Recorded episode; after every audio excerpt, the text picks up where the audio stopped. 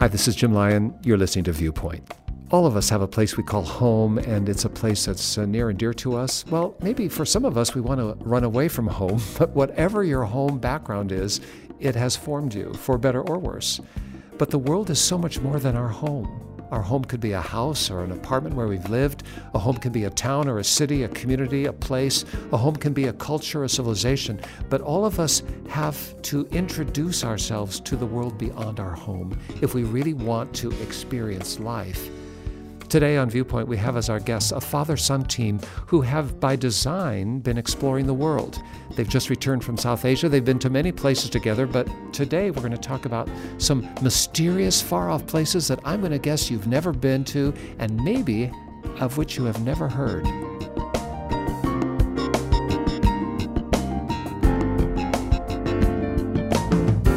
Here on Viewpoint, we like to say we want to help you see your world from heaven's view, to get the big picture. And sometimes you get a big picture by taking a snapshot of a very small place. If you go to the Grand Canyon, for instance, you can't capture the whole thing in a single photo, no matter how you have an app to make your phone a panorama. It's better to take a small snapshot of a detail that suggests the whole. Similarly, when you see the world from heaven's view, you can just be overwhelmed by all the diversity of this world. But if you take a snapshot and just focus in on one small thing, one small place, for instance, suddenly all the rest of the world comes into focus. And our guests today have been doing just that. They've just come back from South Asia and from a very remote part of South Asia. Our guests are Mark Shaner. Mark, thanks for coming alongside once more. It is good to be here, Jim. And we have also his son, Austin. Thanks uh, for letting me join. Now, we've already learned that Austin's 21, so you'll have to guess how old is Mark. But what we have are two generations, father and son. They've explored some many great adventures in this world, but now they've just come from a tiny sliver of India that's sandwiched between exotic places like Myanmar and Bangladesh and Sikkim and Bhutan and China and the subcontinent itself. What's the name of the place, Mark? Meghalaya. It's up in the northeast corner of India. And that's the name of an Indian state. It's a province. And the capital of that place is called what? Shillong. Shillong. That's a city. And uh, it's not the India that you're imagining. This is not the Taj Mahal. This is not Jaipur out in the deserts. This is not Rajasthan. It's not even the tropical beaches of Goa that some people travel to for vacation. No, it's very different. And Mark, you were there with your son Austin, right? Yeah, we were. We were there March 22nd to April 5th. And Austin, while you're on this trip, you get to do something that nobody gets to do very often. You actually went to the uh, Houses of Parliament in Shillong, is that right? It's true, yeah. I got invited uh, by a friend who's a representative uh, in the, the district council there to come and visit. And uh, after he invited me, he told me, You'll actually be the first foreigner ever to visit. And so it was pretty special and got to take pictures with all the representatives and have tea with them. It was great. In, in the newspapers the next day, Jim. He was in three newspapers. Well, because the first uh, foreigner, the first outsider to be actually invited onto the floor of this uh, meeting. What strikes you? What, what's a vivid snapshot of that moment? Well, yeah, it, it was incredible um, to be there and, and to watch them. And they're all talking in Khasi, so I have no idea what they're talking about. Khasi's the local language. Khasi's the local language. And just to watch them be able to, to dialogue, and they were discussing the, uh, the financial uh, calendar of the year and the budget and everything like that. Uh, but just to watch them um, be able to go about everything. And I remember seeing um, above the the point person above his head um, was a picture of a actual uh, Church of God leader, um, Nichols Roy, and Nichols Roy was the one who started this, and to be in something that a Church of God leader uh, helped start this district council there was was really special. Nichols Roy is a great figure in Indian history who was a leader of the Church of God in India. And uh, he was a part of the independence movement. He was a protege of Gandhi. And he also uh, became a member of the Constitutional Convention, which drafted the Indian Constitution still in play today. And he was from this place. He's a local hero and actually a national hero for people who believe in the freedom of religion in India. And these days, his presence and his voice into the development of the modern Indian state is much in the news because India is going through a season where it's reevaluating its its religious freedoms and that voice of Nichols Roy, who's passed away, still rings true. And you were there beneath the portrait. Fantastic. Now, Mark, uh, you were there also in Shillong, and when we come back, I want to ask you about some of your impressions. Describe this place to us. Think about this. What are the snapshots for someone who's never been there and can't even spell the name of the place? What does it look like? We'll be right back.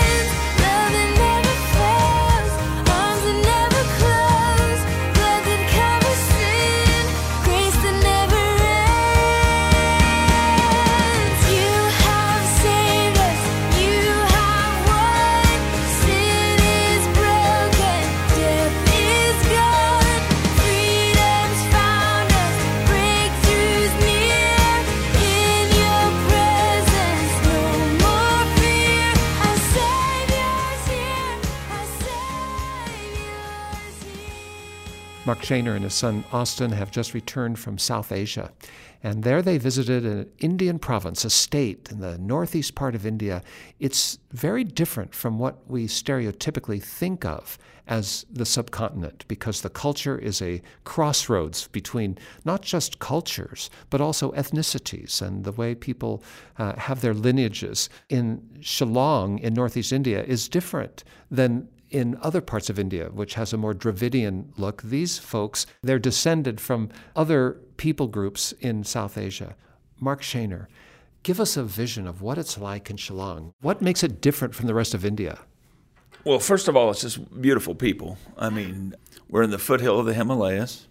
They call it the Scotland of the West because of the mountainous regions and just the beauty of the country. I, it feels to me that most of Meghalaya is about four foot eleven um, in height. It's a matrilineal culture. Well, what does that um, mean? Well, it, the women own the property, and the youngest daughter is the one that takes care of the aging parents. And um, the, actually, family names are transferred by generation from the mother side, right? Absolutely. So the children take mom's maiden name, which is an unusual thing, but beautiful people, Jim, and a lot of people. Let's go back to matrilineal, though, because that's not matriarchal. In a matriarchal society, women occupy the levers of power and are kind of the drivers. But that's not true here. It still has a lot of men in play, but matrilineal just describes the way in which families are defined and estates are transferred and names. Is that right? That is absolutely. Yep. Yep. And uh, beautiful people, and uh, the Scotland of the uh, East has some geographic uh, similarities. You know, the topography looks like Scotland in a way, although right. it's a little more tropical than Scotland's ever going to get, I think. but yeah. a lot of Presbyterian missionaries went there from way back when during the British period. And, yeah, uh, the Church, sure they, Church of God and the Presbyterian and another group, I think 80% of that area is Christian. You wouldn't think that when you think of India. So a large majority. And the people, they have their own language, Khasi. They're not speaking Hindi as much of India does. And they're using a Latin alphabet, not the Sanskrit based Hindi alphabet. So there are a lot of things that differentiate it. Why are you drawn there? What what is it that uh, would cause you to visit a place like that? Well, I was invited to go to speak at Nichols Roy Bible College, um, so I was going to speak at a convocation. Of course, when you go to that part of the world, you get um, kind of caught up in a whole lot of other places and people. The Church of God has been very strong in that region, about 150,000 believers, um, 1,500 churches, um, just a very vibrant people. Uh, every pastor pastors 12 to 15 churches. Well, how do you pastor 12 to 15 churches? They say our laity are strong, and everybody owns their own Bible and their own hymnal, and they dress in suit and tie. Their suits are nicer than ours, and beautiful, beautiful um, dresses the women wear. And there's a certain formality to their church life. There really is, Jim, and and you wouldn't think that when you think of India. We stereotype countries and just say they're all that way, and it's it's it's not true. And back to Nichols Roy, the Nichols Roy Bible College. Nichols Roy, this outstanding figure of Indian history and Indian Christian history, who's played such a key role in the development of the modern Indian nation. He is the namesake of this Bible college, which exists to train up new generations, I guess, of uh, Christian leaders. Is that fair? That is fair. Yep. Three year Bible college, and they train and equip them. And then after they finish, they do a three to five year internship. They're called evangelists, and then after three to five years, they pastor 12 to 15 churches. And uh, it's a rigorous preparation that we uh, sometimes in the West don't follow. Mm-hmm. I think we have a lot to learn from our brothers and sisters in that part of the world. There's so much uh, to think about when you go to a place like that. There's the beauty of the landscape, there's the, the civilization represented in modes of dress and language and so on. Let's talk about food for a minute. What are they eating there, Mark, and do you like it? Oh, Jim, you just hit the button, man. They Indian curry is the best food I think in the entire world, and I would eat it probably three meals a day. Um, Austin might have a different opinion of that, but uh, but their food was very very good. We ate well. Austin, what do you think? Are you a curry guy? It was good, just not what I'm used to. I've never cried so much while I've ate before in my life, and, and been happy about it. But uh, lots of rice, lots of spice, lots of fresh vegetables and tropical fruits and things like that. Uh, it all is uh, farm to table when you get to India. Yeah. When we come back, Mark, I want to talk a little bit more about why you're doing this. I understand you were invited to go and speak at a college convocation. I know that it's a privilege to travel with your son, always, of course. Uh, but why invest in trips like this beyond the assignment? Why do you believe it's good for us to explore in the world? How does that make a difference in the way in which I live at home? Before the throne of God above, I have a strong and perfect plea, a great high priest whose name is love,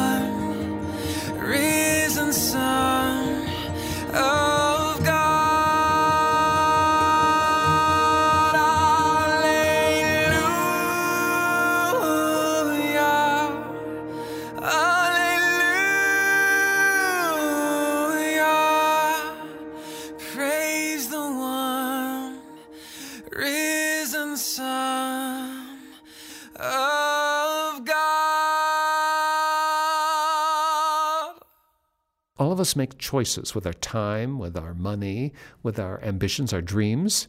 Sometimes uh, we may think we have fewer opportunities than other people we know. I may not have as much money or as much time or as much opportunity, it would seem, as someone else. But honestly, we all still make choices about what occupies our attention. And in the world today, where we have so much access online to a whole world of ideas and places and pictures and photographs, we all can choose to learn about something beyond our home. Mark Shaner and his family have made it their ambition over many years to explore the world and to go on adventures. Mark has four children.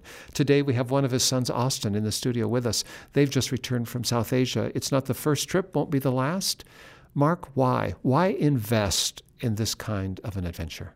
Well, Jim, I think it boils down in a verse that so many of us have memorized in John 3:16, and I think we could even lean into 3:17 that God loved the world so much that he gave his only son that whoever believes in him will have eternal life, but he didn't send his son into the world to condemn the world, but to save it. John doesn't say that for God so loved our world he said, God so loved the world. And there's a world of 7 billion people out there that God loves. And uh, we, we don't have the luxury as followers of Christ to circle the wagons and just care about our own country. But the God that we serve loves the whole world. And I, and I want my children to understand that there's a big world out there. And uh, the God that we serve is not just a God that loves Americans or Canadians or, or those that are closest to us, but He loves the whole world. And so, how can we reflect Him by loving that world as well? And so, you've made some investments of time and energy, resources in getting your family abroad. Do you think it has really informed them? I think many of us think of that verse you've just quoted as a kind of maybe a missionary verse. Well, I need to go and and become a missionary or be a street corner preacher in some far off place, or it talks about God's love for me and my particular people. I mean, there are many different lenses through which people have wrestled with that verse, but I'm hearing you say, no, I have a responsibility to actually be informed about the world God loves so much so that I can influence that world. Do you think that your kids, do you think that you have actually been changed by going? Jim, I grew up in the Bootheel of Missouri in a very small community, very prejudiced, very, very isolated, very small. And then when I went to college, went on a uh, eyewitness trip to Panama, and my world got rocked. All of a sudden, I realized that the whole world's not contained in Southeast Missouri, and so um, I've spent my life trying to engage the world. And, and I want my children, um, Vicky and I both, have wanted our children to grow up and understand that there's a big world out there and that again god loves that world and so if you don't know the world then how do you love the world and and i don't know that you have to travel outside our country. I, I think you can leave your world in your own city and go to another part of the city or go to another place and expose your children and expose your family and yourself to a much bigger world. We live in an age where there's so much uh, movement of people groups across borders and boundaries uh, that the world is becoming a smaller place in a way. And I hear what you're saying that if you just went down most towns in any part of the United States or Canada, you would find restaurants that represent different parts of the world. And yet we see them as menus instead of peoples and cultures mm. and how can we explore. So, yes, you don't even actually get on a plane to see a world beyond your own. But wow, if you can, does it make a difference? So, Austin, we've got your son right here. He's 21 years old. Uh, would you say that your world is better? Is your life better? Are you right now, Austin Shaner, as you're completing your uh, four year degree uh, in undergraduate work and you're heading out to strike out on your own? Do you think that your father's commitment to exposing you to a bigger world, does it really matter? Yeah, definitely. I mean, it affects everything. Um, whenever you have a bigger worldview and understand different cultures, different people, you begin to get a bigger picture because you no longer, you know, look at someone just as, you know, the culture that you think they're in. But now whenever I interact with my friends that I grew up with, I see even them that they're part of a bigger culture as well. And so it affects every conversation, every person you're interacting with because you, you don't pigeonhole people into different stuff. And it, it affects how you love people um, because you realize that there there's an individual person there and that everyone's different everyone's different than than how you your first impression might be. And Mark, you've given us a verse from the scripture. God so loved the world that he gave his only son. Let's talk about that Jesus thing. Mm. You seen the world and having been many places just now in South Asia. Has it taught you something about Jesus or are you just teaching others about Jesus? No, it's it's definitely Jim helped me to understand God, to understand Jesus better in that he he loves everyone. There's not an exception.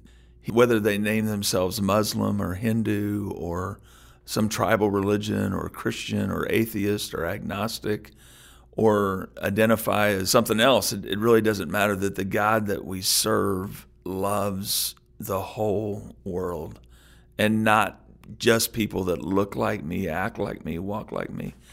And um, once your mind changes, you know, the way we think determines how we live. Our ideas have consequences. And by traveling around the world, I think my mind has um, shifted um, to where I know the God that I serve loves the world, loves everyone. So it's it's it's a game changer for me as well. And I'm guessing that there's another side to that coin. When I realized that God loves all those people who may dress or eat or speak differently than do I, He loves me too. Mm.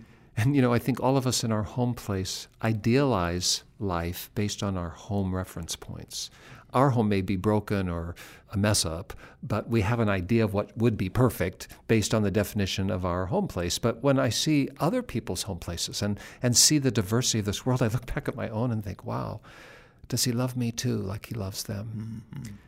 We're not sure what your story is, wherever you are in life, but whatever you've done, and wherever you've been or wherever you have not been, know this that God loves you and He loves you completely and unconditionally and longs to be in a relationship to you. Mark, if there was someone listening to us today who's thinking, none of that makes sense to me because I'm just surviving in my place right now. I don't have the mental bandwidth or the time to think about something that is beyond my own immediate experience. What would you say to them? Yeah, I would say just give Jesus a try. Open up the Bible, go to the book of Mark, read those 16 chapters, and just start to see if this Jesus that we talk about is for real. And I think your life will be changed. It'll be different, but not a bad place to focus. All of that tough spot. Not not to take too long, Jim, but I grew up in a broken home, very dysfunctional home. My parents are divorced. And when I came to know Jesus, everything changed. And I believe that for them as well. And your world grew. Oh, man. For the good. Yes. And Mark's story can be your story too. Just take a deep breath right now and just pray with us. Know that there is a God who knows you by name and he's listening and he wants to hear from you. All you have to do is just pray with us. Allow your heart and your mind to flow and to fly with these words. Our Father, we're so thankful today for the way in which you know us by name. And wherever we are in this vast world, you know exactly who we are and where we might go. We're thankful for your love that brings life and can stretch our horizons and cause us to grow and to become and to be so much more than we imagined, that can help us appreciate life and all of its wonder. We're so thankful for your Son, Jesus, who has made a way for us to know you, to be redeemed for your purposes, and to find life. And for everyone joining us in this prayer today, I ask that they will find you and have a meeting with you before seven days pass. I believe, Lord, you're hearing this prayer, and we give our hearts and our futures to you once more. In Jesus' name, amen. Now, if you'd like to know more about how your world can be expanded, about this Jesus that Mark and Austin have been talking about from many parts of the globe, just give us a call. Dial this number 1 800 757 VIEW, toll free 1 800 757 8439. 24 hours a day and seven days a week, a member of our ministry team is live on the phone. We want to hear from you. You can also check us out online at CBH, that's Christians Broadcasting Hope, that's who we are, cbhviewpoint.org. You can read about the ministry there, you can read about the world there, and you can send us an email. We will reply, I promise. or at the last, just write me a letter.